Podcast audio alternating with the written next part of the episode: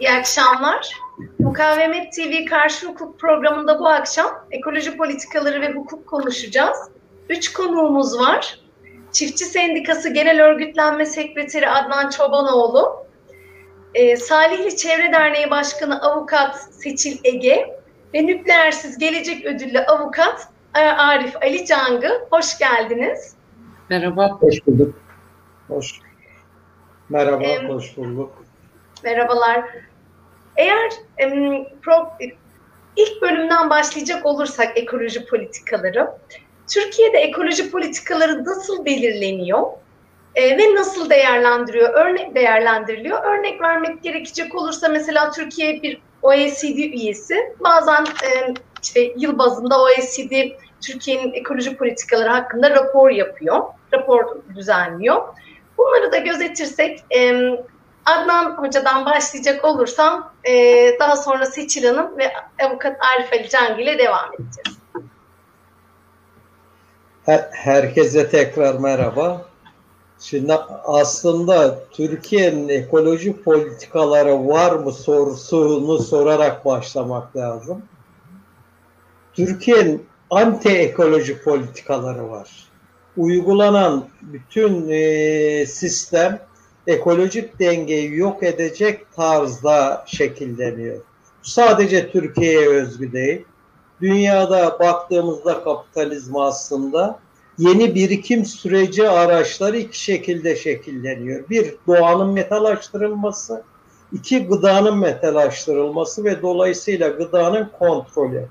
Şimdi doğanın metalaştırması için işte akarsuların, derelerin, e, hapsedilmesi de giriyor enerji yatırımları içine.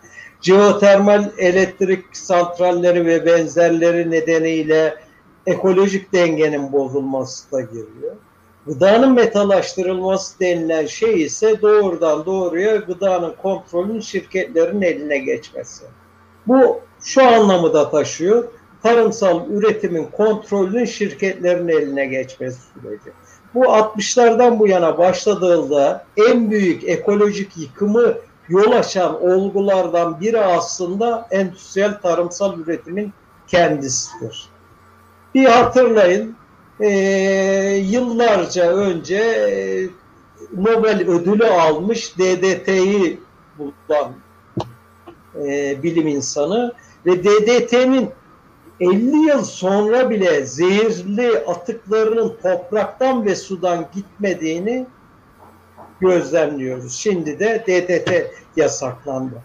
Aynı şey son yıllarda Monsanto'nun e, Roundup e, katkılı ot öldürücüleri içinde söz konusu oldu.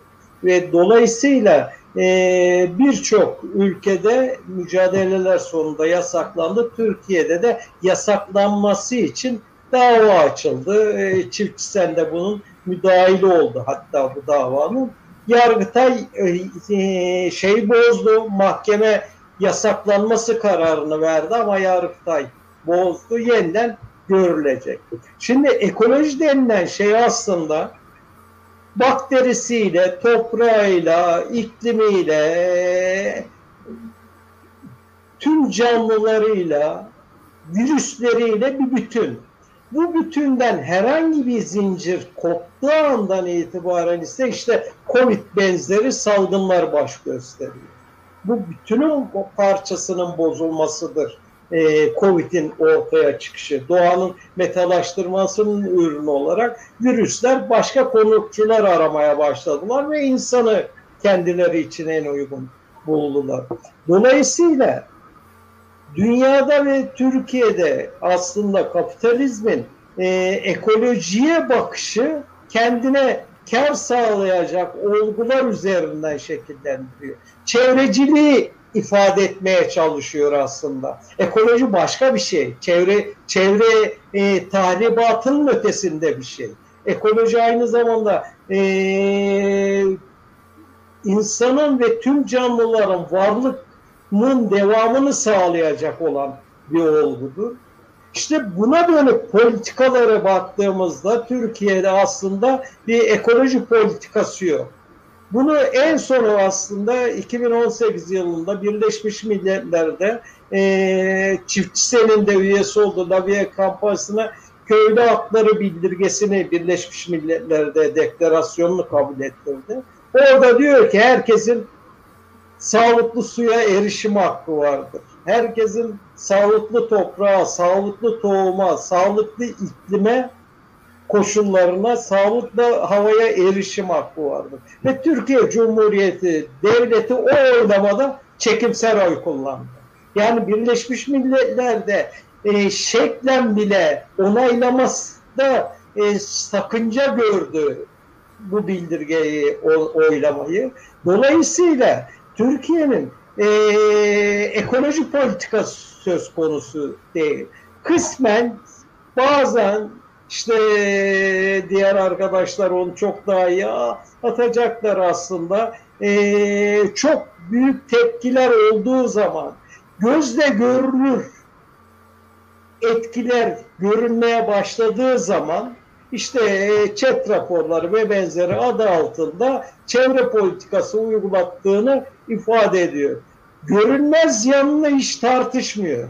Örneğin teknolojik yanını tartışıyor. Jeotermal enerjili santrallerinin teknolojinin e, geriliği yüzünden olabilecek yanlarını tartışıyor.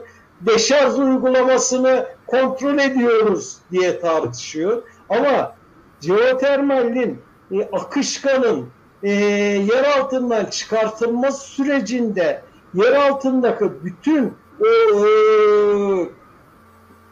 madenleri zararlı hava haline gelebilecek, uçar hale gelebilecek, gaz hale gelebilecek madenleri çözdüğünden bahsetmiyor.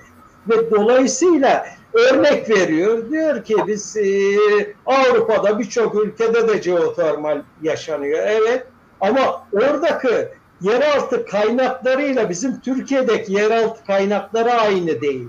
Bizde mesela dünyanın en büyük e, bor yatakları Ege bölgesinde ve Ege, bor e, suyu da toprağı da iklimi de mahveden fazlası mahveden bir olgu ve jeotermal akışkanlar boru çözüyor. Ve dolayısıyla e, iklimsel değişikliğin yanı sıra ekolojik bir tahribat da neden oluyor. Gene kapitalizmin e, o 70'li enerji krizinin, petrol krizinin yarattığı arayışlarının ürünü olarak karşımıza temiz yenilenebilir enerji adı altında aslında gerçekten de doğayı büyük zararlar verebilecek, ekolojik denge zarar verebilecek elektrik santrallerine e, teşvik ediyor. HES'ler bunlardan biridir. Rüzgar enerji santralleri bunlardan biridir. Karaburun bölgesinde her yer e, yarımadada rüzgar enerji santrali oldu ve dolayısıyla rüzgar enerji santrallerinin yarattığı tahribatı aslında Enerji Bakanlığı'nın sitesinde de görebiliyoruz. Diyor ki denizden gelen rüzgarları kesiyor. Dolayısıyla bu şu anlamı da taşıyor. Oradaki yarasa popülasyonunu yok ediyor. Yarasa popülasyonunun yok olmuş olması, yok edilmesi farklı bitkisel zararları yol açan hayvanların çoğalmasına neden oluyor ve dolayısıyla ekolojik döngüde ciddi bir bozulma yaşanıyor. Aynı şey Karadeniz'de HES'lerin yarattığı problem var. Örneğin Karadeniz'de e, Karadenizlerin çok iyi bildiği vampir kelebek olgusu gündeme geliyor son 3-4 yıldır. Ve bu bir bitkiyi e, üzerine konduğu zaman yüzlerce kelebek bitkinin öz suyunu e, emerek kurutuyor. Şimdi bunun neden olduğu araştırıldığında deniliyor ki işte ilk Japonya'da görülüyor. Yıllarca önce 50 yıl 60 yıl önce Gürcistan'a geliyor. Türkiye'de tek tip görülüyor. Fazla görülmüyor. Sonra araştırıldığında görülüyor ki aslında Türkiye'de daha önceden var ama bu vampir gerebeklerin lavralarını Yusufçuklar yermiş. Yusufçuklar bu dengeyi sağladığından dolayı çoğalmazlarmış ve zarar vermezlermiş. Ama suların hapsedilmesiyle birlikte Yusufçuk popülasyonu ortadan kaldırıyor, kalkıyor ve dolayısıyla e, orada vampir kelebeklerin çoğalmasına neden oluyor. İşte ekoloji denilen şey böyle bir şey aslında. Ekoloji e, öyle sadece çevre tahribatı değil, çevre tahribatını da e, içine alan bir başka sistem aslında. Bu iki türlü ekoloji var. Bir doğal ekoloji diye de ifade ediliyor. Bir de insanların tarıma başlamasıyla birlikte oluşan, insan eliyle oluşmuş olan ekolojik sistem. Ama bugün 21. yüzyıla gelindiğinde çok ciddi bir şekilde aslında bu ekolojik denge bozulmaya başlanıyor. Bunun nedeni de kapitalizmin tıkanıklılığını aşmak için yeni sermaye birikim araçlarını ihtiyaç hissetmesi, bu da doğanın metalaştırılması, su kaynaklarının metalaştırılması ve endüstriyel tarım dediğimiz bizim e, gıdanın kontrolünü ele geçirecek tarzda yeni bir sistemin kurulması. Nitekim Covid süreci doğanın, ekolojinin önemini bir kez daha ortaya koydu. Ama kapitalizm açısından yararlı yanı da şu oldu onlar açısından da gıdanın kontrolünü ele geçirmenin ciddi adımlarını attılar. E, marketler zinciri gıdayı pazarlar hale geldi. Küçük üreticiler pazara erişemez hale geldi ve e, dolayısıyla üretimi e, yaptıkları ürünlerini satamaz noktaya geliyor. Tabii bununla birlikte eğer üretim azsa e, hükümetin gümrük vergilerini düşürerek ithalatı da beraberinde getirmesi küçük üreticilerin agroekolojik üretim yapacak olan ve doğayla dost bir yaşam biçimi sürdürecek olan e, tarımsal üretimin e, tamamen tasfiye edilmesi sürecine neden oluyor. Bu yönüyle bakıldığında Türkiye'nin e,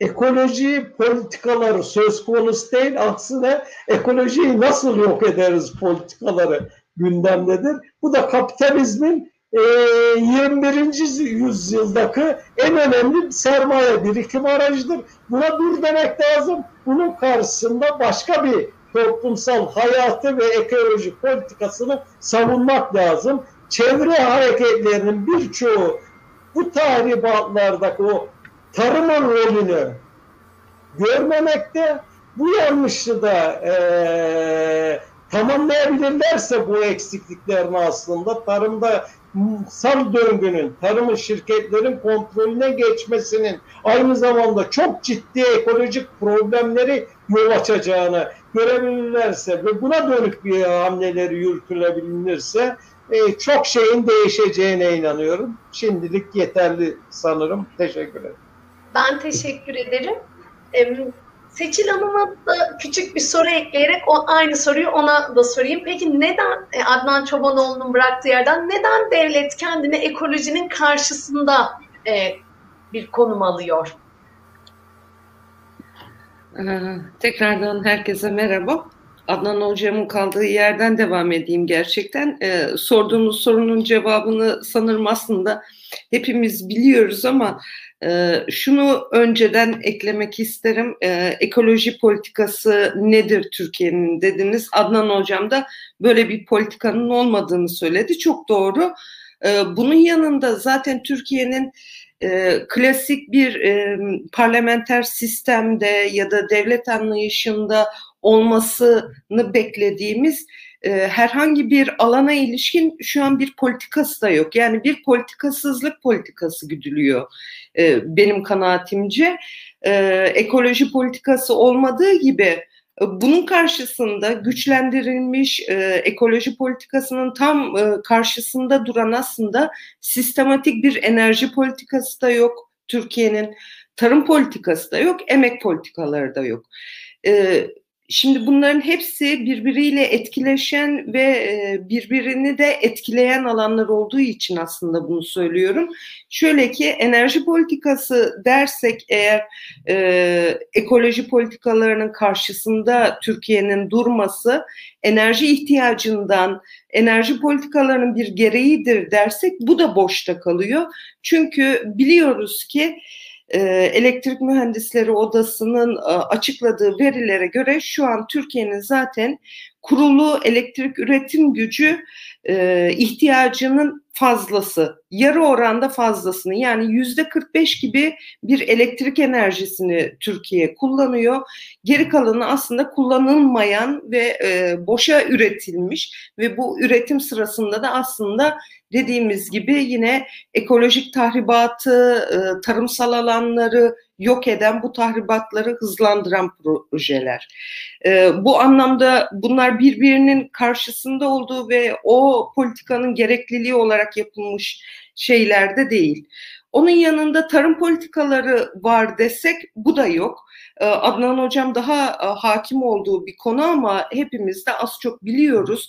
Yani bu ülkede küçük çiftçinin nasıl üretim yapamaz hale getirildiğini, e, köylü nüfusun sistematik olarak aslında azaltıldığını, e, çiftçinin tarım yapamaz hale getirilmekle birlikte neredeyse kendi kendine üretimini tekrar edecek şekilde bir e, faaliyet içerisinde olmasının bile engellendiği bir durum var. İşte e, zararlıların ya da e, salgın hastalıkların, tarımsal salgın hastalıkların yayılması bahanesiyle yerel tohumculuğun önlendiği, tohum üretiminin önlendiği bir e, tarım politikasızlığı var. Onun yanında emek alanı da aynı şekilde. Şimdi bunların hepsini bir araya getirdiğimizde ekoloji politikası olmadığı gibi yapılan bu tahribat projeleriyle yani sermaye yanlısı, e, sermaye siyaseti sonucunda pek çok alanda artık Türkiye'nin neredeyse el değmeyen, taş ocağı açılmayan, rüzgar santrali kurulmayan, e, jeotermal santrallerinin kuyularının açılmadığı, HES'lerin yapılmadığı bir karış toprağımız kalmadı. Ve bunların hepsini bir arada baktığımızda bunlar hem e, doğal alanları e, insan dışındaki canlı varlığında yaşam alanlarını yok ediyor, tarımı yok ediyor. Bir yandan da e, yedek iş gücü ordusunu yani işsizler ordusunu da şişirmiş oluyor. Zaten bildiğimiz gibi e, işsizliğin belli bir oranda tutulması zaten sistematik bir e, kararın yani sistemin bir tercihi olduğu gibi e, işte Soma'da yaşadığımız yani Soma maden faciası dediğimiz faciada katliamda hayatını kaybeden maden işçileri bir zamanların Soma'da tütüncülük yapan köylüleri e, tütün kotası getirdiğinizde tarım alanlarını bundan e, geri çektiğinizde bu insanlar e, başka iş alanlarına ya da işsizliğe doğru kayıyorlar ve başka koşullar, başka katlanılmaz koşullar altında çalışmak mecburiyetinde kalıyorlar.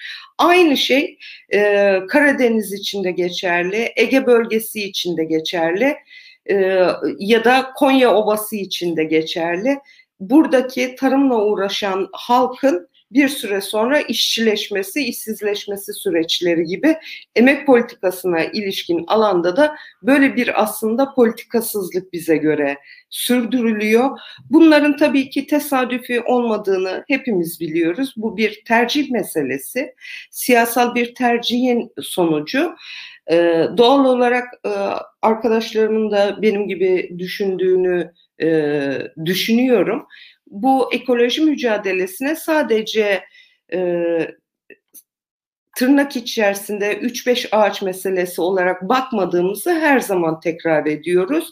Biz bunun altında yatan e, tercihlerle de mücadele ediyoruz ve bunun doğuracağı neticeleri de önlemek istiyoruz. Sadece doğanın tahribatı, sadece insan odaklı bir mücadele değil, tüm canlı varlığın e, bir ekolojik denge ve bütünlük içerisinde olduğu bir hayatın tesis edilmesi için aslında verdiğimiz mücadele. E, bizim çizdiğimiz politik hatta aslında böyle bir hat. Yani devletin bu politikasızlığının karşısında aslında bizim de örmeye çalıştığımız ayrı bir politik hattın temel taşları aslında buna dayanıyor oluyor. Teşekkür ediyorum. Ee, sizin de söylediklerinizden şöyle bir e, görüntü oluştu zihnimde. Artık emekli olunca gideceğimiz küçük o Ege kasabalarını bir distopyaya çeviriyorlar. Etrafında santraller e, evet. e, donanmış. E, sözü buradan avukat Arif Ali Cangı'ya veriyorum.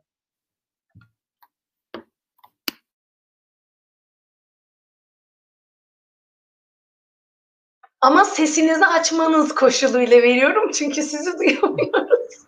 Pardon. E, evet aslında Türkiye'nin bir ekolojiyle ilgili bir politikası var. Ama o, o politika ekokırım politikası. Gerçekten son dönemde artık ne pahasına olursa olsun e, doğal varlıkların e, işletilmesi, e, paraya çevrilmesi ve kalkınma anlayışı tüm hızıyla e, ülkemizde uygulanmaya başlandı. E, zaten e, çevre hakkı ve ekolojinin korunması sürecinde dünyadaki e, hukuksal metinlerde e, ortaya konulan sürdürülebilir, sürdürülebilir kalkınma anlayışı bunun zeminini oluşturmuştu. Şimdi artık bu koruma kullanma dengesi adı altında e, bir sömürü var.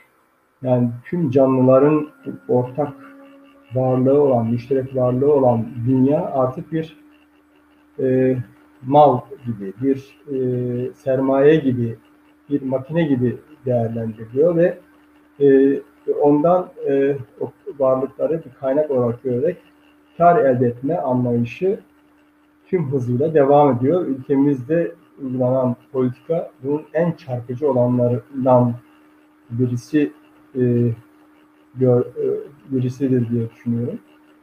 E, şimdi e, buradan şuraya varmaya çalışacağım. E, ancak bir taraftan da Türkiye'de yaklaşık 25 yıllık, 25 30 yıla yakın süredir bir e, mücadele var. Toplumsal mücadele var. Ekoloji mücadelesi var. Bu mücadele aslında e, çok şey de kazandırdı ve geleceğe dair e, gele, gelecekte kurulacak yaşam biçimine dair de ipuçları veriyor. Çünkü e, şimdi ekokırım deyimi daha yeni ortaya atılmış bir deyim örneğin. E, yaşamın savunulması, yaşam savunuculuğu e, kavramı e, bizim geriye doğru 25 yıllık ekoloji mücadelemizde edindiğimiz, yarattığımız bir deyim. Bergama köylülerinin e, pek çok bıraktığı miras var. O hareketin diğer çevre hareketlerine, ekoloji hareketlerine yansıyan, o harekete uygulanan kötü örnekler, kötü uygulamalar var. O mirası da biz taşıyoruz. Zira bugün e, herhangi bir yerde ekoloji hareketi güçten güçlü hale gelirse, başarılı olma girerse hemen bir dezenformasyona başlanıyor.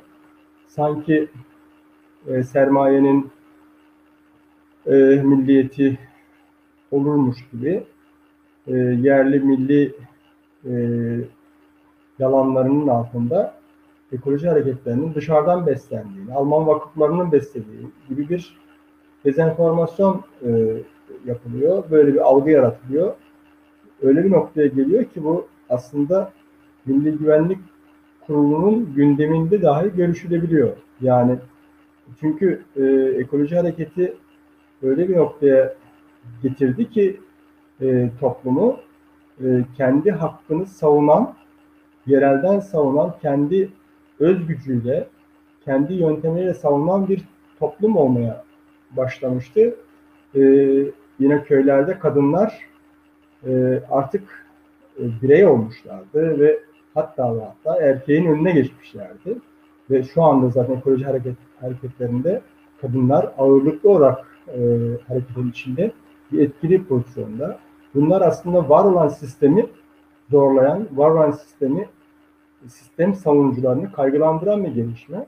O nedenle istihbarat örgütlerinden e, politika üreticilerine kadar herkesin e, karşı çıktığı bir e, atmosfer yaşadık, yaşamaya devam ediyoruz. Yani yarın e, hangi e, suçlamalarla yaptılanacağımızı bilmiyoruz. Çünkü e, bir süre sonra e, sanıyorum e, terör kapsamına alınacak ekolojik ekolojist teröristler gibi zaman zaman dile getirilmeye bile başlandı. Bu aslında bu sistemin sisteme karşı bir hareketin olduğunu gösteren bir şey. Biz de diyoruz ki evet dünya bir sizin bir sermayeniz değil. Tüm canlıların o canlılarla e, etkileşim halinde olan diğer cansız varlıkların bir bütün olarak ekoloji, ekolojinin e, bir e, yaşam alanı. Öyle olunca e, bunu bir e, kendinize bir kar aracı, bir e, ticari meta haline getiremezsiniz. Bu açıkça bu düzen değişmeli talebinde olan bir mücadeledir. Evet bu düzen değişmeli. Artık değişme vakti geldi de geçiyor. Zaten biz bu kanaate, bu e, ortaklaşmaya varamasak bile e, yaşadığımız süreç bizi zorluyor. E, Adnan da bahsetti.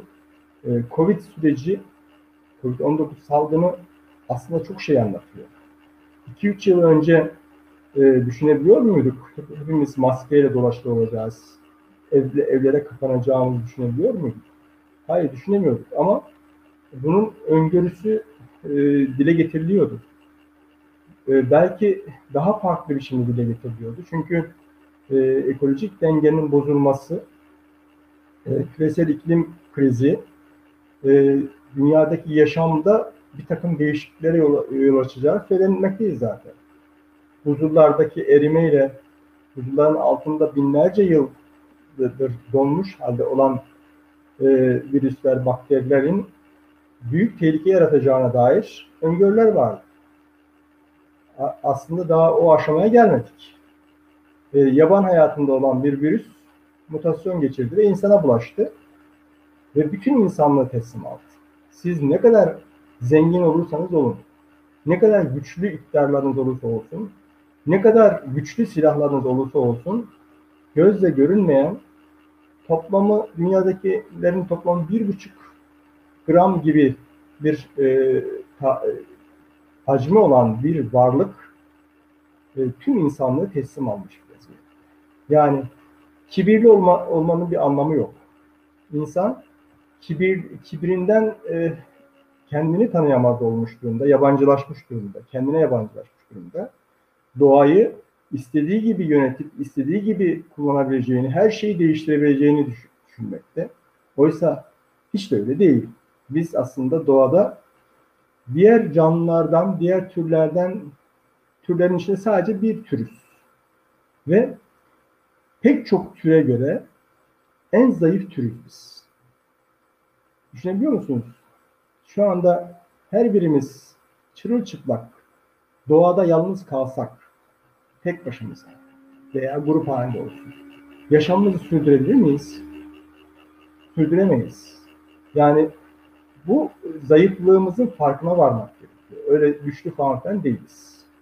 İşte aklımızı kullanarak e, kendimizce dünyaya hakim olmaya, doğaya hakim olmaya çalışıyoruz.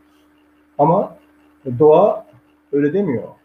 Öngöremediğimiz bir noktada depremle sarsıyor, tsunami ile sarsıyor, şiddetli yağışlarla ders vermeye çalışıyor, bir virüsle e, bize ders vermeye çalışıyor. O nedenle evet bu düzen değişmeli. Bu düzen değişmeli. Yerine kuracak yeni düzen nasıl olmalı konusunda çok çok konuşmamız gerekiyor. Herhalde düzenin değişme, değişmesi gerektiği konusunda ortak ortağız, hemfikiriz. Ama nasıl bir düzen olacak bunu konuşmamız gerekiyor. Ee, ben e, şöyle formüle etmeye çalışıyorum. Ee, konuşmamın başından beri ifade etmeye çalıştığım gibi doğanın bir parçası olduğumuzu, dolayısıyla doğayla uyumlu bir yaşamı kurmak zorundayız. Bu ekolojik bir yaşam olacak. her yönüyle toplumsal olarak ekolojik bir toplum. Yaşam, bireysel yaşam olarak bir ekolojik bir yaşam, bir bireysel yaşam. Endüstrisiyle ekolojik, politikasıyla, siyasetiyle ekolojik, hukukuyla ekolojik, mühendisliğiyle ekolojik. Şimdi çevresel etki değerlendirme süreçlerini falan da konuşacağız sanıyorum. Sadece Evet. şunu söylemek istiyorum. Ee, Seçil de e, çok e, e, bu konuda deneyimi var, yaşadıkları var. Ekolojiyle olan e, ilişki, doğayla olan ilişki bir mühendislik ilişkisine, mühendislik işine indirgenemez. Şimdi mühendis, mühendislik evet bir sorun olduğu zaman o sorunun çözümü için teknolojinin, e, bilimin kullanılma sanatı. Ama e, ekolojiyle, doğayla ilişkide bu yetmiyor. Yettiği sanılıyor ama yetmiyor. Zaman zaman e, ekoloji hareketi içindeki mühendis arkadaşlarla ben takılırım. E, bir sorun çıkar. E, Şu, şu, şundan kaynaklanıyor, şöyle bir önlem alınsaydı olmazdı falan gibi. Bırakın bu e, mühendis e, tavırlarını. Öyle değil. Yaşam başka türlü yürüyor. O yaşama uygun bir şey yapılmamış ki siz istediğiniz kadar mühendislik e, becerisi, faaliyeti e, kazanımı elde edin. Bir şey değişmiyor.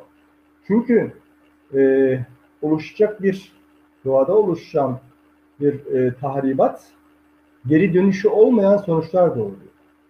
Ve her her yıkım aslında dünyadaki yeryüzündeki tüm canlıların hayatından bir şeyler götürüyor. Adnan'ın bahsettiği gibi bir ekoloji zaten bir zincir. Tüm canlılar birbirine bağlı canlılar, cansız varlıklar.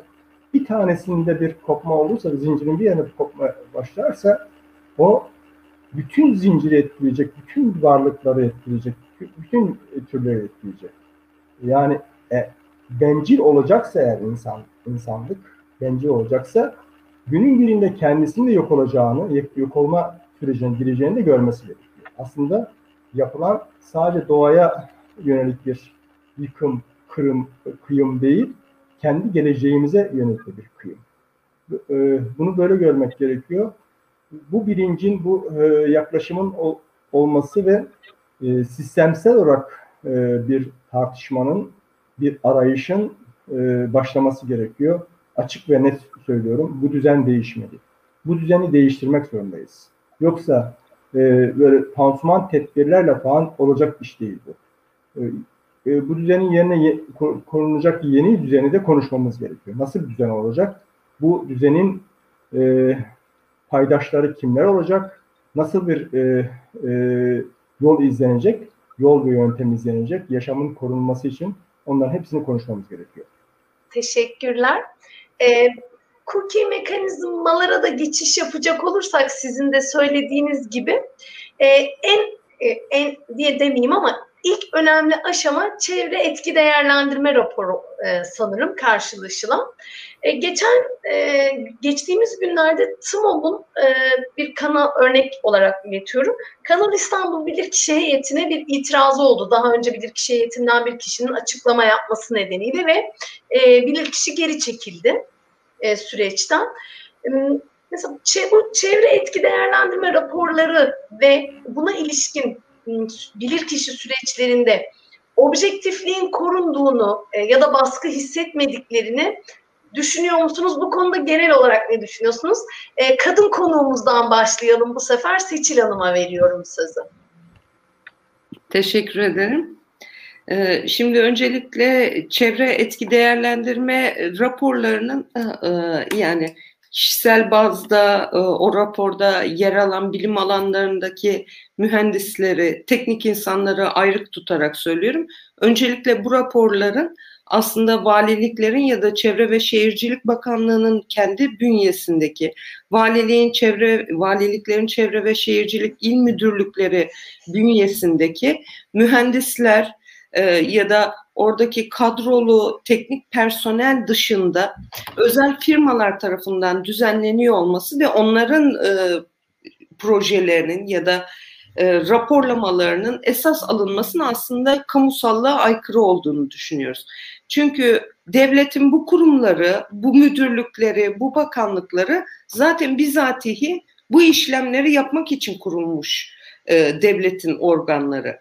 Ve bunlar içerisinde aslında pek çok e, gerçekten mühendis ya da teknisyen istihdam ediliyor. Ve fakat işler e, onlara yaptırılmayıp e, özel firmalara projeye başvuran şirketler tarafından yaptırılıyor. Bu ilişkinin şimdi e, parasal yani akçeli bir iş sonucunda alınan bir değerlendirme raporunun aslında bir yandan kamusallıktan uzak olduğu gibi bir yandan biraz önce Arfali arkadaşımın da dediği gibi e, olabildiğince e, teknik e, e, tekniğe düşürülmüş olduğu e, diğer alanları yani etki değerlendirmesini sadece dar bir dar teknik çerçevede değerlendirdiği halbuki bizim kümülatif etki değerlendirmesi dediğimiz ve pek çok yönden projelerin değerlendirdiği bakış açısından çok daha uzak olduğunu biz her dosyamızda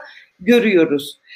Ee, bu e, değerlendirme eninde sonunda zaten eğer ki yargı önüne gider ve e, hakkaniyetli bir e, keşif çalışması ve bilirkişi e, raporu çalışması yapılırsa zaten bunların ne kadar zayıf değerlendirmeler olduğu ve aslında bu chat değerlendirmelerine baktığımızda yaklaşık bunlar her zaman 700-800 sayfayı bulan değerlendirmeler olur.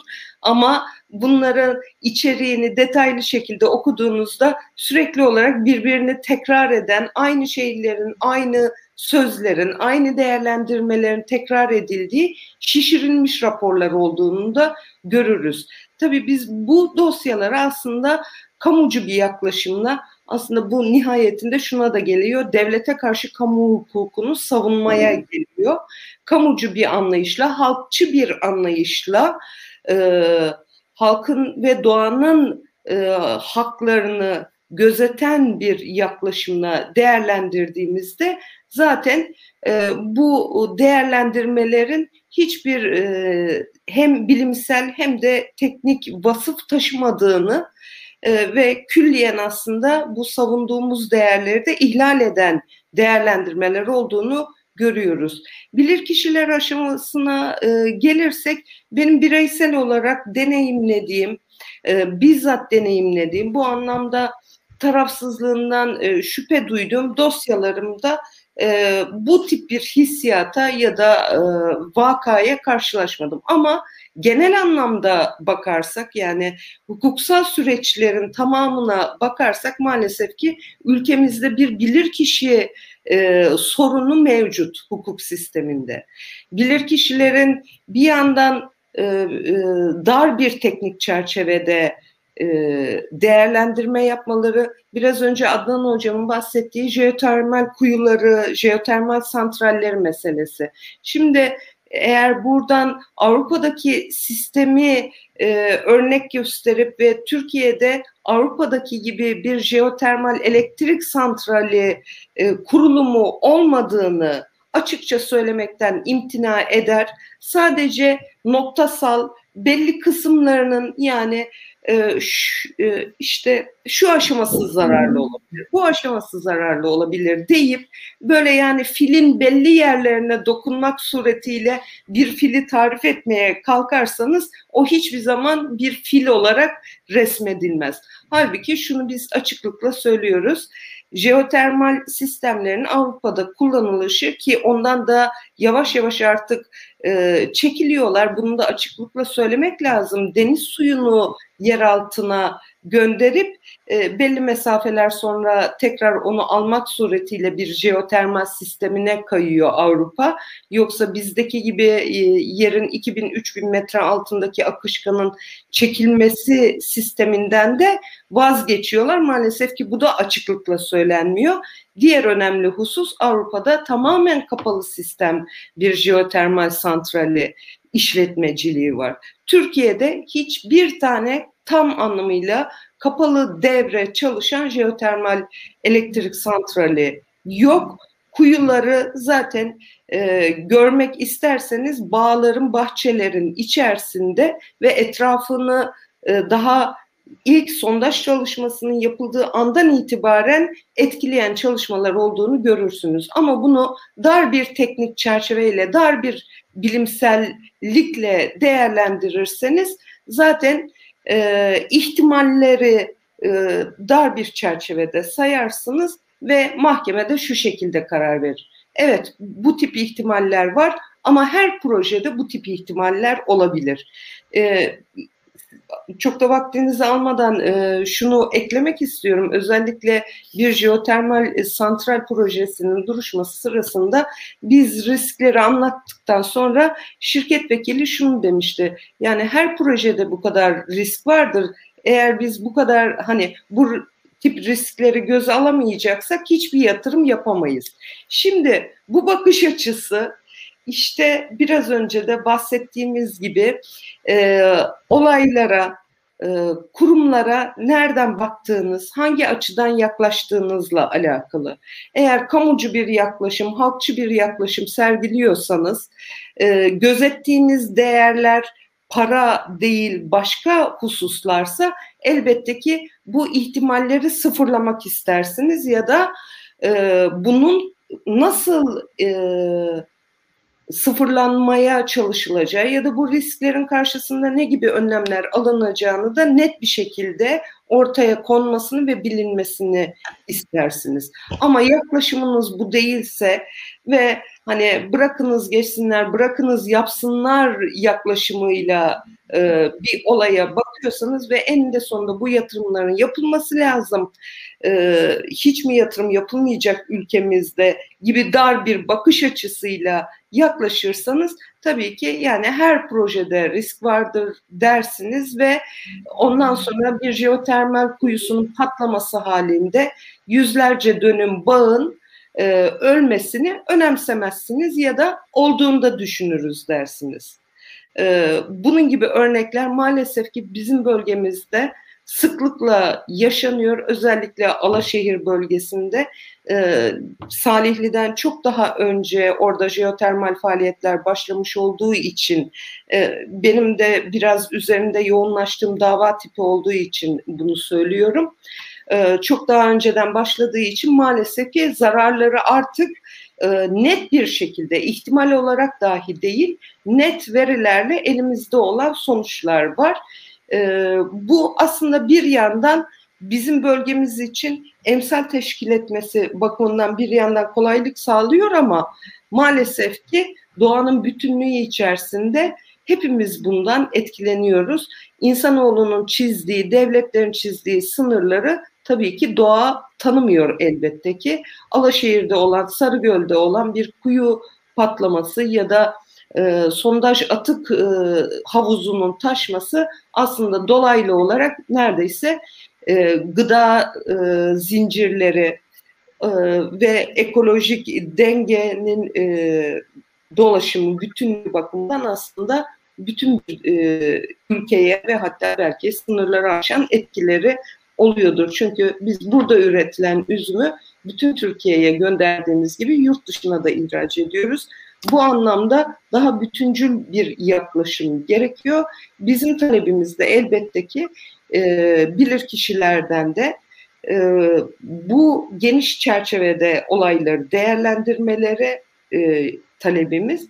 Onun yanında zaten özel firmalarca düzenlenmiş çevre etki değerlendirme raporunun bizim nazarımızda aslında bilimsel bir değeri de yok. Bu rapor e, değerlendirme raporlarındaki eksiklikler, yanlış beyanları da zaten e, bizler dahi artık görebiliyoruz. Net bir şekilde görebiliyoruz. Kaldı ki dava aşamalarında da görülüyor.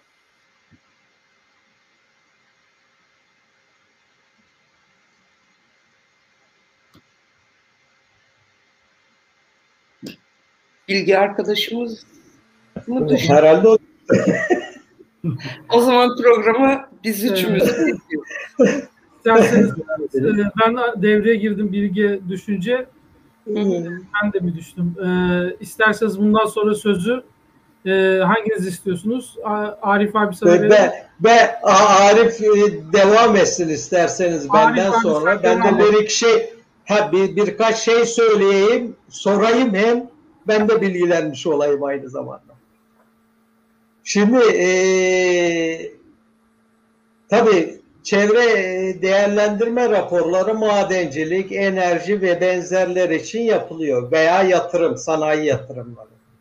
Şimdi konuşmam başında endüstriyel tarımın ekolojiye en büyük zarar verdiği olgulardan biri olduğunu ifade ettim. Suların kirlenmesi, havanın kirlenmesi, toprağın kirlenmesi ve toprağın e, karbon emme özelliğinin ortadan kalkması.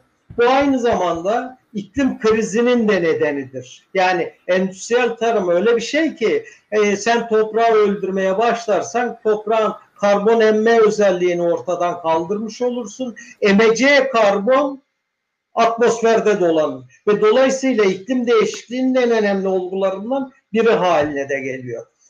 Mesela endüstriyel tarıma ilişkin çevre değerlendirme raporu var mı? Veya böyle bir rapor girişimi oluyor mu? Bütünü etkiliyor.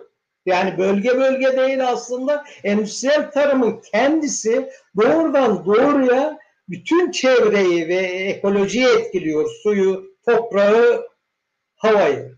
Şimdi kullanılan temiz suyun yüzde yetmişi tarımda kullanılıyor. Endüstriyel tarımda kullanılmaya başlarsa yani e, yerel tohumlarla aile tarımı yapılmadan kullanılırsa bu oran yüzde yetmişin üzerine çıkarıyor.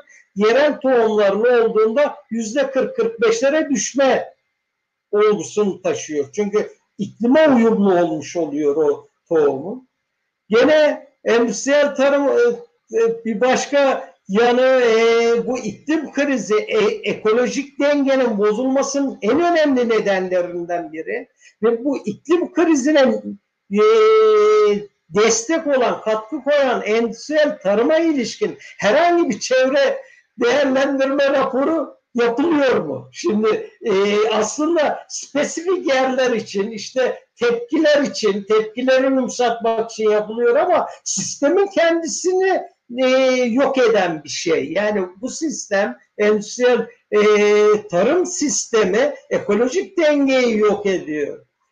Kaldı ki bir başka yanı virüsün bize verdiği örneklerden biri aslında e, bağışıklık sisteminin e, güçlülüğü virüsten etki alanını zayıflatıyor. Daha az etkileniyor veya yakalansa bile daha sağlıklı gidiyor. Şimdi bu e, bağışıklık sistemini güçlendiren besinler denilen şey aslında e, nedir diye bir soru gündeme geliyor. İnsanların e, bu Covid sürecinde en önemli noktalarından biri de şeye yöneldi insanlar. Sağlıklı gıda arayışına yöneldi. Peki endüstriyel tarım ne derece sağlıklı? Yani kimyasallarla yürütülmüş, büyütülen bir tarımsal sistem ne derece sağlıklı? Veya bazı yerel yönetimler İstanbul Büyükşehir Belediyesi gibi, İzmir Büyükşehir Belediyesi gibi belediyeler e, topraksız tarım uygulamaları gündeme getiriyor ve kurslar düzenliyor. Buraya yatırım yapıyorlar. Topraksız tarım denilen şey kimyasallarla ürün yetiştirme. Şimdi bütünlükte yani ekolojik denge sorununu bütünlükte baktığımız noktada o zaman bizim bir gıda sisteminin tarımsal üretim sisteminin kendisini sorgulayan bir noktadan başlamak elzem hale geliyor. O nedenle mesela endüstriyel tarımda çet raporu talep edebilir miyiz mesela hukukçu arkadaşlar? Böyle bir şey yok. Ee, böyle bir dava açılabilir mi?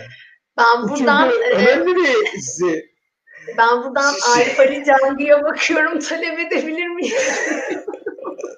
Çünkü çok ciddi bir problem. Hani biz e, hani kısaca bilgi açısından gene biz bütün bunları e, Uluslararası Çiftçi, Enternasyonel Çiftçi Örgütü Labiye Kampanyası'na ve Çiftçisel diyoruz ki gıda egemenliği için mücadele etmek tam da bütün bunlar için mücadele etmeye gerektirir.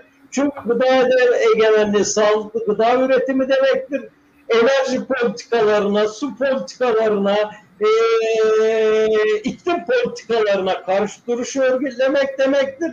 Ve tüketiciler de sağlıklı gıdaya erişmek istiyorlarsa bu politikaların karşısında mücadele yürütmeleri gerekiyor. Yoksa jeotermallerin olduğu yerde hep jeotermal lafı geçtiğinde e, herhangi bir ürünü alıyorsa o tüketici aslında ona karşı mücadele yürütmüyorsa sağlıklı bir ürün alamaz. Yiyemez de. Teşekkür ediyorum. Dönüp diye soruyorum. Teşekkür Teşekkürler. Ee, bir de e, daha böyle sahadan e, hukuki konulardan bahsedecek olursak ben e, avukat Arif Ali Cang'e şunu sormak istiyorum. Kendisinin Kaz Dağları'nda yürüttüğü bir mücadele var. Onun da ilginç bir e, sonu çok e, değişik bir hukuki e, işleme dayandı. E, maden şirketini hem o hukuki süreci bizle paylaşırsanız bir de çok kısa olarak e, şu süreci de paylaşabilirseniz devamında benim incelediğim ilginç Anayasa Mahkemesi kararlarından biriydi. E, sizin e, ile ilgili bir veriyi İçişleri Bakanlığı yanlışsam lütfen düzeltin. Maden şirketin avukatına e, bilgi başvurusu için başvurduğunda gereksiz bir şekilde kaldığınız otelden görüştüğünüz kişilere kadar bakanlık bu veriyi e, maden şirketin avukatına iletiyor ve bundan dolayı sanırım Anayasa Mahkemesi e, ihlal kararı verip tazminat ödenmesine karar veriyor. E, bu sürece ilişkin bize bilgi verebilir misiniz? Teşekkürler. Teşekkür ederim. Ben önce Adnan'ın sorusuyla başlayayım. Bir de chat süreçlerine ilişkin bir takım sıkıntılı yönleri dile getireyim. E, Adnan'ın e, bahsettiği endüstriyel tarımın e, çevreye verdiği zararlar ve aynı zamanda e, gıda güvenliği açısından sağlığa etkileri konusu çok önemli. ÇED'in açık noktalardan bir tanesi de bu. Biraz önce Adnan soru sorarken ÇED yönetiminin ek 1 ve ek 2 listesine baktım. Acaba atladığımız bir endüstriyel tarım tesisi için ÇED süreci e, ÇED'e tabi mi değil mi diye. Yok öyle bir e, düzenleme. Sadece hayvancılık e, endüstriyel hayvancılık konusunda e, belli e, sayıda büyükbaş hayvancılık ve bir de tarım e, ürünleri tesisleri, zeytinyağı tesisleri, maya tesisleri gibi onların e, bir içerisi değerlendirmeye tabi olması söz konusu. Yoksa e, şu kadar dönümlük e, endüstriyel tarım için içerisinde değerlendirme süreci işletilir veya. Bir Arif bir şey söyleye girebilir miyim araya? Evet. Şimdi bizim endüstriyel tarım dediğimiz büyük çiftlikler değil. Küçük aile tarımı yapanlar da o kimyasalları kullanmaya yani o şirketlerin tohumunu kullanıyorsa kimyasalları, zehirleri kullanıyorsa o da endüstriyel tarım yapmış oluyor. Yani büyüklükle kıstaslı değil bizim söylediğimiz olgu. Tamam. Doğrudan doğruya tarımsal üretim tarzının kendisiyle ilgili bir problem. İşte bu bu aslında bu e, chat çözecek bir sorun değil. Onu söyleyeyim ben sana. E, yani Brent Brent Şik Hoca çok uğraşır bunlarla biliyorsunuz. E, Brent Şik Hoca bu uğraşınca hakkında dava açıldı. Gerçekleri söylediği için, halkı uyardığı için dava açıldı. Böyle bir ülkede yaşıyoruz. Dolayısıyla şunu söyleyebilirim, çevresel değerlendirme kapsamı içinde değil. Büyük de olsa, küçük de olsa e, yani e, kimyasal ilaç kullanan e, ve tohumuyla ve diğer olumsuz e, faaliyet yürüten e, tarımsal faaliyetler çet kapsamında değil. Hiç yer verilmiş değil. Dava konusu yapılabilir mi? Tabii ki yapılabilir. Çünkü e, idarenin bunları denetleme görevi var. İdarenin bunları denetleyip çevresel değerlendirme raporu alması gerekir şekilde yapacağınız başvuruya red yanıtı aldığınız zaman onu dava konusu yapabilirsiniz. Ama dava konusu yaparak da sorun çözülmüyor. Ona da değinmek istiyorum. Şimdi şunu belirtmek istiyorum. Çevresel değerlendirme süreçlerinin iki boyutu var. Bir tanesi bütün sürecin e, gerçekten harfiyen uygulanması halinde aslında e, önemli önemli bir süreç. Bir bilgi alma, halkın bilgi alması ve halkın karar alma süreçlerine katılımı ve adalete erişim hakkı. Aslında bu üç unsur e, sağlıklı çevrede yaşama hakkı, çevre hakkının e, olmazsa olmaz kurallarından, unsurlarından. Ama uygulamada tabii ki uygulama öyle değil. E, ÇED süreçlerinin en önemli yanı e, ve ÇED raporlarının ve uygulamaların denetlenebilmesinin en önemli unsuru halkın katılımıdır. Halkın karar süreçlerine katılmasıdır. Ancak e, bizdeki uygulamasında en zayıf halka orasıdır. Bu nedenle e, halkımız e, madem ki itirazın ciddiye alınmıyor, ben de yaptırmıyorum toplantı şeklinde. Böyle bir yöntem, yol yöntem geliştirildi ve pek çok e, halkın katılım toplantısı yaptırılıyor. Ama bu da e, kar etmiyor. Çünkü şimdiye kadar mahkemelerden halkın katılımı toplantısı yapılamadığından bu çet olumlu kararı hukuk aykırıdır diye bir karar alamadık. E, ben bir davada bir karşı oy aldım sadece. Bir üye karşı oy verdi istediğimiz gibi. Çoğunluk bizim gibi düşünmeyince yine sonuç alamadık. Şimdi ÇED süreçleri böyle bütünsel olarak bütün e, işletilse belki bir e, olumlu sonuç verecek ama öyle değil. Diğer yandan sürecin e, rapor hazırlanması boyutta evlere bir e, yönü var. Çünkü e, ÇED raporları aslında taahhütler manzumesi. Yani e, işte bu faaliyet bu faaliyetten dolayı şu e, çevresel risklerin olması olası bu riskleri ortadan kaldırmak ve en aza indirgemek için şu teknolojiye başvuracak, şu yapılacak, şu önlem alınacak şekilde taahhütlerde bulunur şirket. O e, faaliyeti sürdürecek şirket. Çek raporları e, şirketler aracılığıyla düzenlenir. Ve o artık bu profesyonel bir işlem hali, iş haline gelmiş durumda. E, bunların e, ücreti yani bu chat raporlarını düzenleyen şirketlerin, kişilerin ücretleri proje sahibi olan firma tarafından karşılanır. Hiçbir firma, hiçbir ticari firma e, olumsuz chat, chat olumsuz kararı çıkacak rapor düzenleyen bir chat firmasına para vermez. E, öyle olunca e, tabii ki e, alınan chat raporlarının hepsi göz boyama e, şeklinde yani bir anlamda e, chat olumlu karar al, alacak şekilde taahhütler içeren hatta bazı bilimsel modellemeleri bile e, çarpıdan raporlar. E, bu e, chat şirketlerinin e, e, bu ta, e, chat olumlu karar alma taahhüdüne bir anekdotumu anlatayım. E, yıllar öncesinde Muğla Marmaris yolu üzerine Muğla'ya girişte bir levha vardı. Chat firmasının bir e, reklamı.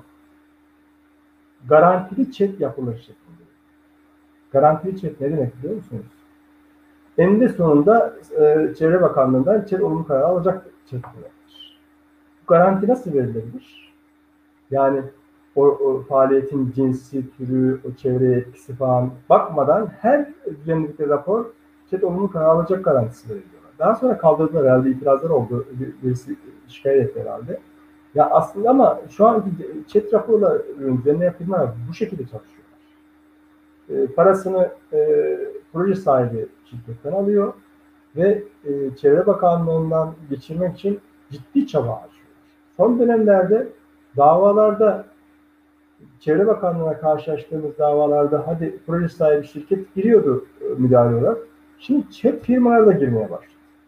Biz itiraz ettik dedik ki çek firmaların ne işi var burada? Tamam proje sahibi firmanın e, bir zararı olacak davayı kaybederlerse onun müdahilliği hukuken e, anlaşılabilir ama diğerinin ne ilgisi var?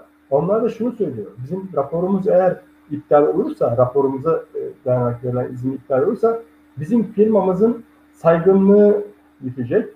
Firmada şey piyasada iş alamaz hale gelecek. O nedenle biz de bu da, davada davalı tarafında yer almak istiyoruz şeklinde talepte bulunuyorlar. Yani bu noktaya gelmiş durumda. diğer yan işte bu bunun sonucu yani chat, chat düzenleyen proje sahibi şirketten para alması sonucunda tabii ki e, düzgün bir çalışma yapılmıyor. Yani bir yıl sürecek olan bir inceleme 15 günde bitiriliyor. Sözüm ona inceleme yapılıyor. Ve çoğu, chat raporunun çoğundaki çoğu kısmı kes yapıştır yöntemiyle oluşturulan bilgilerdir. Hatta öyle komik şeylerde karşılaşıyoruz ki Ali termik santral e, chat raporunda Karadeniz'in e, Karadeniz'in e, iklimini örnek gösteriyor ve o Karadeniz'in iklimine göre önlem öneriyor. Yani e, biz onu o, o itirazı yaptık. E, yani Karadeniz'i daha sonra nihai çekte baktık aynı verileri Ege, Ege, Ege bölgesi yapmışlar. Yani Karadeniz Ege olmuş. Hiçbir şey değişmemiş. Ya yani bu bir e, sözcük hatası, maddi bir hata olamaz yani. Kopyala yapıştır gibi oluyor evet, şeydeki. Evet, Karadeniz'deki bir HES e, ÇED'in raporuna kopyala yapıştır yapmışlar. Daha önce orada ÇED raporu düzenlemişler sanıyorum. Dolayısıyla e, bu haliyle ÇED raporlarının denetlenmesi mümkün gözükmüyor. Yargılama süreçleri de aslında sorunlu hale gelmiş durumda. Şimdi e, Türkiye'de Türkiye'deki çevre hukukunun gelişmesine e, Danıştay'ın çok büyük katkısı var. E, çünkü 1990'lı yıllarda işte çevre kanunu, çet yönetmeliği falan kabul edilmesinden sonra ekoloji hareketlerinin de e, girişimiyle ve baskısıyla ve başvurularıyla e, Danıştay'ın verdiği kararlarla ciddi anlamda bir e, çevre hukuk gelişmesi olmuştu. Özellikle Danıştay Altın Dairesi'nin Bergama Ovacık Altın Madenine ilişkin 1997 tarihli e, kararı çok e, ciddi bir karardır, çok önemli bir karardır. E, kamu yararı için kalkınmanın e, sınırlandırılabileceğini e, ifade eden bir karardır. E, yani bayağı e, devrimci bir karardır aslında. Böyle tanımlayabiliriz. O, o Danıştay şu anda aynı daire yine Bergama Ovacık Altın Madeni'ne ilişkin süreçlerin geldiğimiz aşamada tam tersine kararlar vermeye başladı. Öyle ki yerel mahkemede yani idare mahkemesinde günlerce süren keşifler, bilirkişi raporları, tartışmalar, e, kavgalar üzerine mahkemeden bir iptal kararı alıyorsunuz. Danıştay ivedi yargılama usulü, ivedi yargılama yöntemine dayanıyor e, idari yargılama kanunu yapılan değişikliği. İvedi yargılama e, da oturduğu yerden, oturduğu salondan kimya mühendisi oluyor, çevre mühendisi oluyor, jeoloji mühendisi oluyor. Her türlü uzmanlık alanında bilgi sahibi oluyor Danıştay üyelerimiz. Ve o e, büyük çabalarla, büyük mücadeleyle, büyük tartışmalarla ve bilimsel e, çalışmalarla bütün gün arazinin gezilerek tek tek kuşların, tek tek böceklerin, tek tek e, bitkilerin sayıldığı e, e, keşifler sonunda verilen iptal kararlarını bozuyor ve davayı reddediyor. Ve buna itiraz, bunun itiraz yolu yok. Ve kesin karar. Ve gelinen aşama aslında Danıştay daha önce çevre hakkının e, savunulması, güvence altına alınması yönünden hukuki yolla bir yol açmıştı Danıştay. Aynı Danıştay şimdi kapatmıştı. Bunu, bu, bunu vurgulamak istiyorum. Diğer yandan e, mahkemeden iptal kararı alsanız kesinleşse de kesinleşse bile bu, bu kez 2009'a 7 sayılı bir ucube e, metin var, genelge var. O genelgeyle tekrar chat raporu alınarak kaldığı yerden devam etmesi söz konusu. Bu da aslında mahkemelerde alınan iptal kararlarının arkasından dolanma sonucunu doğuruyor. Ee, evet, sorduğunuz soruya geleyim. Ee, bahsettiğiniz olay 25-26 e, yıllık işte Bergama Ovacık Altın Madeni sürecinde yaşadığımız bir olay. Ee, ben 92 e, yılında staja, avukat stajına başladım. O stajda e, ekoloji, çevre hukuku, çevre komisyonu, çevre hareketi avukatları grubuyla tanıştım. Ve e, o grubun en önemli davalarının bir tanesi de Bergama Ovacık Altın Madeni davasıydı. E, halen devam ediyor o, davalar. Ve o davalar içinde çok şey yaşadık. Bergama süreci e, çok olumlu yanları olan e, gerçekten muhteşem bir halk hareketi ve o halk hareketinin yarattığı ciddi kazanımlar var. Ama öbür taraftan bu hareketi kırmaya yönelik e, devletin de ciddi karşı uygulamaları var. Bunların e, biraz önce bahsettiğim o Alman vakıfları dezenformasyonu ve çeşitli evet. psikolojik harp ta, e, taktikleriyle aslında hareket yıpratılmaya çalışıldı. Bayağı da başarılı olundu. Onu da belirtmek istiyorum. İşte bu davalar yürütürken özellikle 2005 yılında e, önce e, Eurogold, ardından Normandy, Newmont e, ve 2005 yılının baş, başında Koza Altın işletmeleri Bergama Bacık Altın Madeni'ni devraldı. Sanırım Koza Altın işletmelerinin evet. avukatına verilmişti bilgi değil mi? Evet. Koza Altın işletmeleri e, devraldıktan sonra daha başka türlü olmaya başladı oradaki mücadele.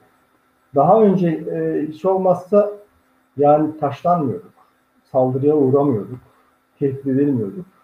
Koza, Koza ile birlikte bu, bu, bu da başladı. 5 Haziran 2005'te çevre gününde taşlı yumurtalı saldırıya uğradık.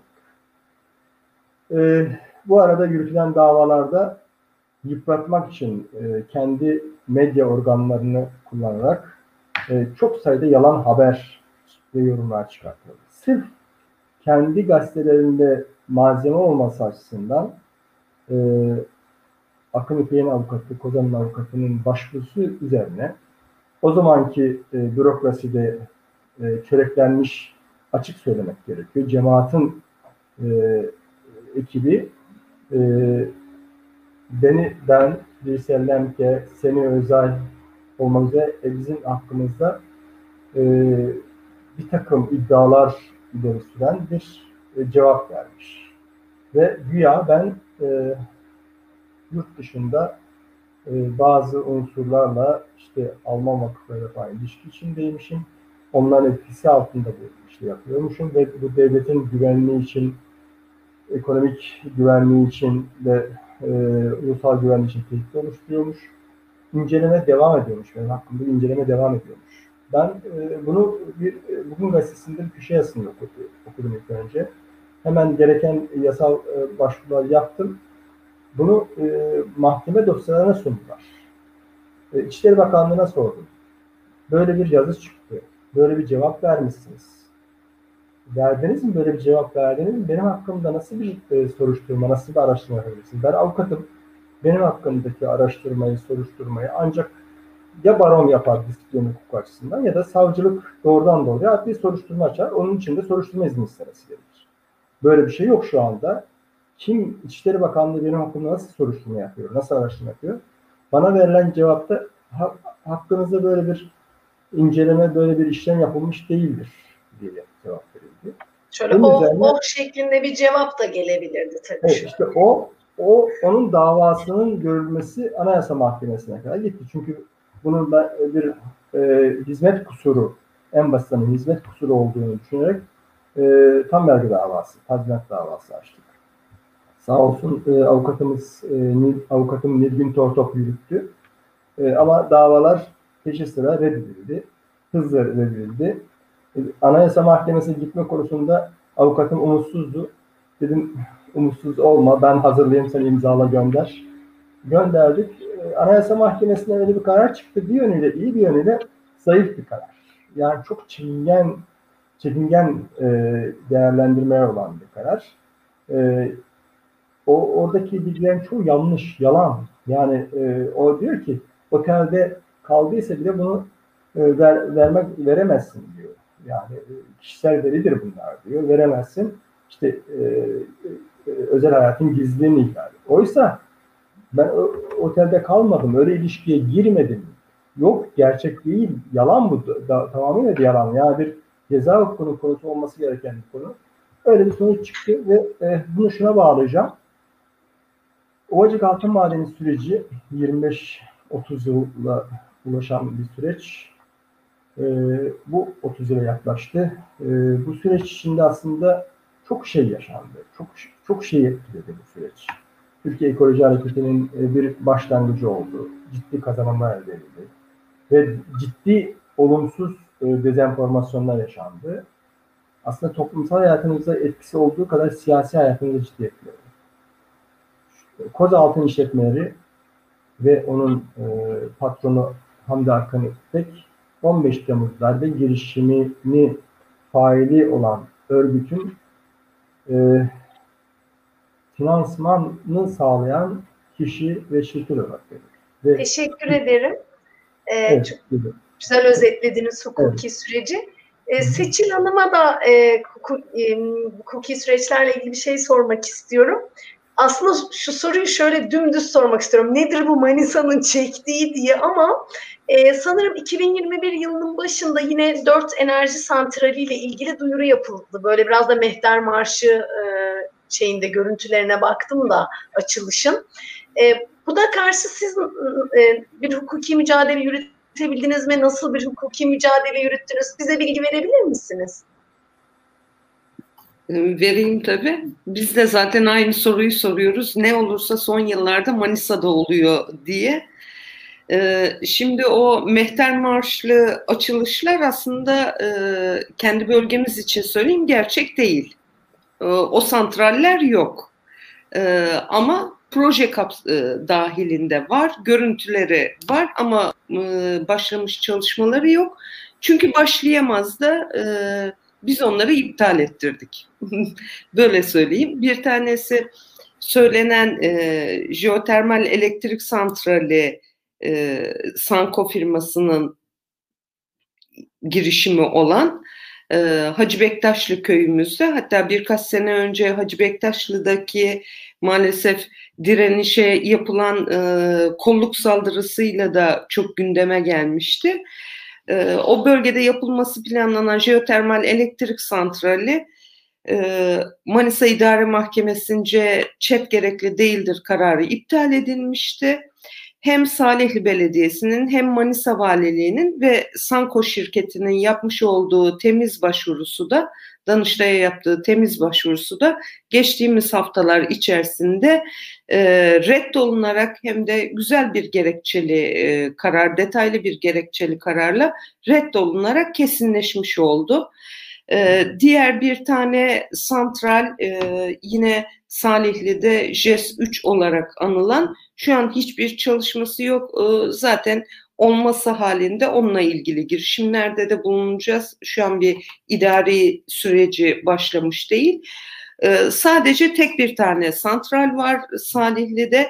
O da küçük kapasiteli olarak açılmış olan e, bildiğiniz gibi bu chat süreçlerinde aslında biraz önce Arfeli arkadaşımın da belirttiği gibi Adnan hocamın sorusu üzerine chat yönetmeliğinde o süreci e, geçirmek için gereken e, belli kriterler yani belli projeler bu e, yönetmeliğe dahil oluyor ve belli kapasitenin altında ya da üstünde olmasına göre chat gerekli değildir ya da chat raporu alınması gereklidir gibi farklı değerlendirmelere tabi olmaları gerekiyor. Şimdi genelde şirketler bu e, santralleri chat raporu alınmasına gerek duyulmayacak derecede küçük o limitin altındaki kapasiteyle başvurusunu yapıyorlar. O süreci geçirebilmek için, atlatabilmek için.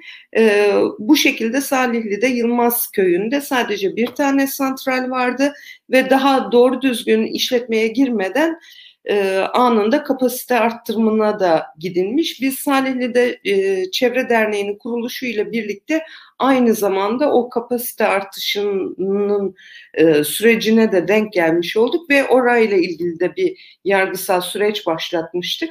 Muhtemelen Cumhurbaşkanı'nın açılışını yaptığı santrallerden bir tanesi de odur. O kapasite artışına ilişkin de önce çet gerekli değildir kararını iptal ettirdik. Hmm, bu arada e, belediyenin ve valiliğin kararı temiz etmeyi unutmasıyla o karar o şekilde kesinleşmiş ama aynı anda da çet raporu için süreçleri başlatmışlardı. Bakanlık tarafından e, çet olumlu kararı verilmesiyle birlikte açmış olduğumuz davayı bu sefer e, alınan raporun yeterli olduğu her ne kadar ziraat bilir kişinin, e, jeoloji bilir kişinin ve e, kimya bilir kişisinin olumsuz yani bizim lehimize düzenlemiş olduğu bir rapor olmasına rağmen sadece biraz önce bahsettiğimiz gibi e, o çerçevede söylemiş olayım imar planının aslında tarımsal alandan çıkartılıp e, imar planının buna göre düzenlenmiş olması dolayısıyla verilen o kısma takılı kalarak mahkeme reddetmişti. Ee, geçtiğimiz hafta içerisinde Danıştay'dan onun temizi de güzel bir gerekçeli kararla döndü ve bu raporların yani çet kararlarının asıl olarak diğer e, olumsuz e, rapor veren bilir kişilerin e, görüşlerinin dikkate alınması gerektiği imar planlarında sonradan yapılan bir değişikliğin bu projeyi e, çevre etki e, çevreye olan etkisini e, ya da risklerini sıfırlamadığı yönündeydi. Böylece o davayı da tekrardan e, ilk derece mahkemenin önüne getirmiş olduk. Şimdi bunun yanında e, tabii bu bölgede jeotermal santraller ve kuyu çalışmalarının yanında bir yandan da hızla e, maalesef ki biyokütle santralleri ve biyogaz santralleri de devreye sokulmaya başlandı. Onun yanında e, artık Karadeniz'i herhalde olabildiğince sömürdükleri ve bitirdikleri için sıraya Ege'nin nehirleri, dereleri gelmiş. Bir yandan da hidroelektrik santraller, e, kapalı devre olan hidroelektrik santral projeleri başladı. Bunlardan bir tanesi de aslında tamamen Salihli'nin içme suyunu karşılayan ve bir yandan da bütün ovamızı besleyen Gediz Nehri'nin kollarından bir tanesi olan Gümüşdere üzerine yapılacak olan bir hidroelektrik santralde ve burada verilmiş olan hatta çet gerekli değildir kararı da yasa süresini geçirmiş 6 sene 6-7 sene önceye dair bir karar olmasına rağmen şirket rahatlıkla bu çalışmasını başlatmış ve kolluk kuvveti eşliğinde de e, köylüyü evlerine, köyüne hapsederek çalışmasını başlatmıştı. Şimdi e, Manisa özelinde pek çok anlatabileceğimiz şey var. Bununla ne sizleri ne de bizi izleyenleri sıkmak istemem. Tüm Türkiye'nin hali gibi aslında Manisa'nın hali de ve elimizden geldiğince mücadele etmek istiyoruz. Ama e, hazır burada iki hukukçu olarak e, ekoloji mücadelesi, ekoloji politikaları ve hukuk tartışması değerlendirmesi yürütürken aslında şuna bence dikkat çekmekte gerekiyor. Ceza hukuku anlamında da bu ekoloji mücadelesini değerlendirmek gerekiyor. Sadece idari yargı açısından değerlendirmek dar bir çerçeve olur. Çünkü e, tüm Türkiye'de bildiğiniz gibi şu an hatta İkizdere'de verilen e, mücadele gibi orada mücadele eden e, tüm e, halkı da buradan selamlamış olalım ayrıca. Yoğun bir kolluk kuvveti e, şiddetine maruz kalıyoruz bu mücadele sırasında ve yargısal süreçlere de e, e, yargısal süreçlerle de halk ve avukatları baskıya uğruyor.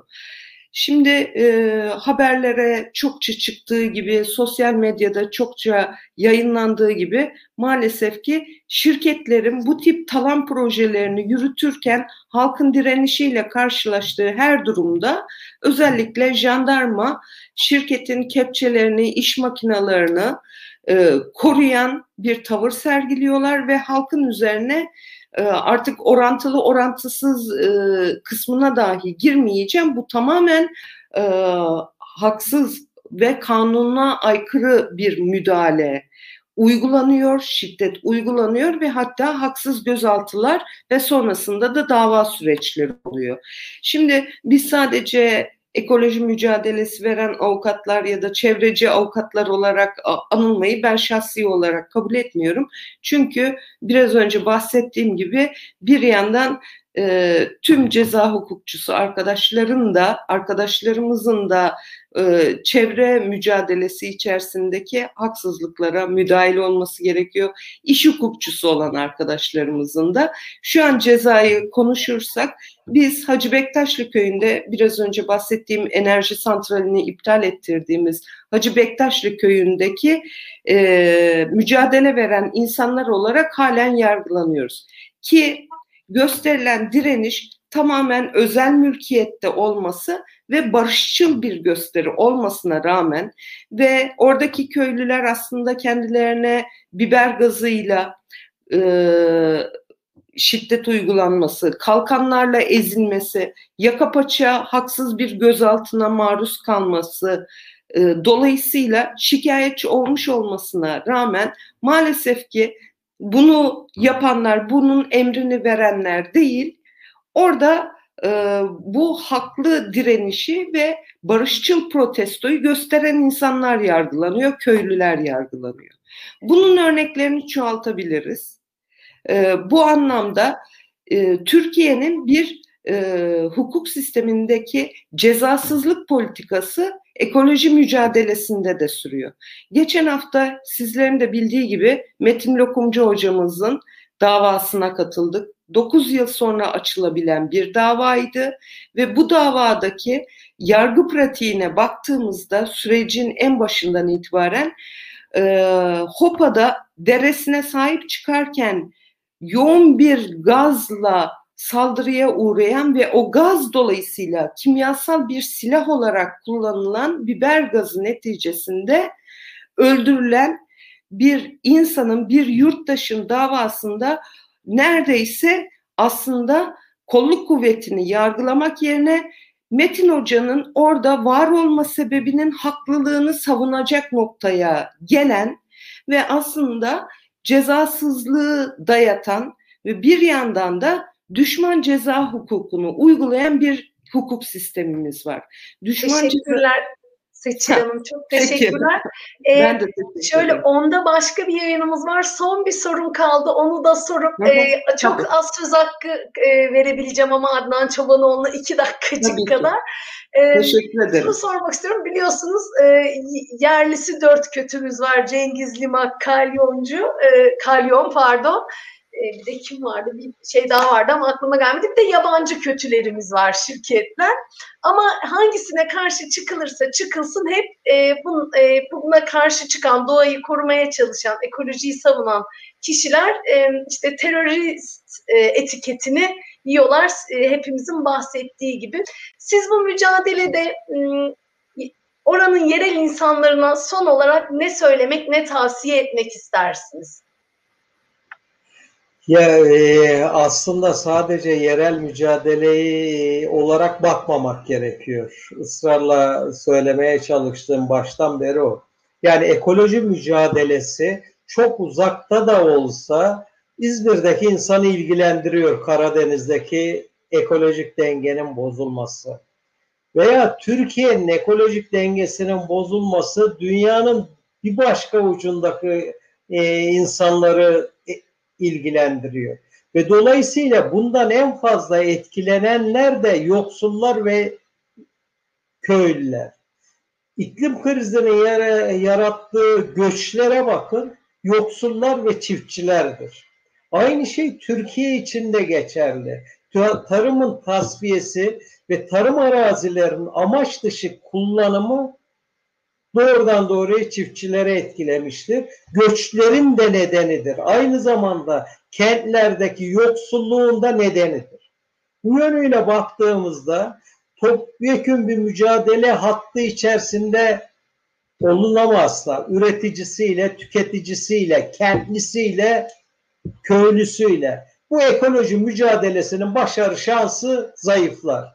Bu yönüyle Karadeniz'deki çiftçilerin sorunu İzmir'deki kentlilerin sorunu haline gelebildiği ölçüde bir başka dünyayı, bir başka ülkeyi, bir başka düzeni kurabilme şansımız var.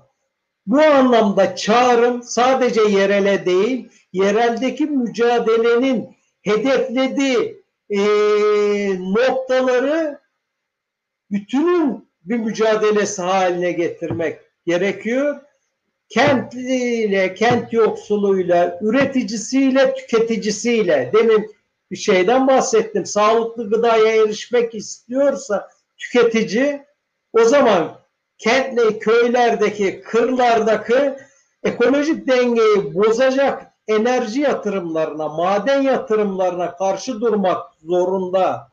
O şirketlerin kontrolüne geçmeye yönelen gıda sistemine karşı durmak zorunda. Bunu durmadığı zaman gelecek karanlık, dünyanın yok oluşunu hepimiz bahsediyoruz. Birçok bilim insanı 2050'de dünyada çok büyük değişiklikler olacağını söylüyor ki Covid bu değişikliklerden biri aslında çok net görünen bir şey. O zaman bu ekoloji mücadelesi aynı zamanda e, bu mücadeleyi yürütmeyenlerin de problemidir. Bu yönüyle onların bu sürece dahil oluşu çağrısı yapmaktan öte e, bir şey demiyorum. Yereldekiler direniyor çünkü. Yereldeki köylüler direniyor. Yereldeki kadınlar direniyor. Yereldeki aydınlar direniyor. Sorun bütünün bu direnişin bir parçası olmasında yatıyor. Onu başarabilirsek bir başka dünyayı, başka türlü bir dünyayı kurabiliriz diye düşünüyorum. Teşekkür ederim. Ben hepinize bu kadar vakit ayırıp katıldığınız için ayrı ayrı teşekkür ediyorum. Ee, bana umut verdiniz. Başka dünya mümkün mü diye bazen soruyorum ama bu akşam gerçekten benim için çok güzel oldu. Hepinize teşekkürler. İyi akşamlar diliyorum. Ekibime de teşekkür ediyorum. İyi akşamlar. Kolay gelsin. İyi akşamlar herkese. Görüşmek üzere. İyi yayınlar.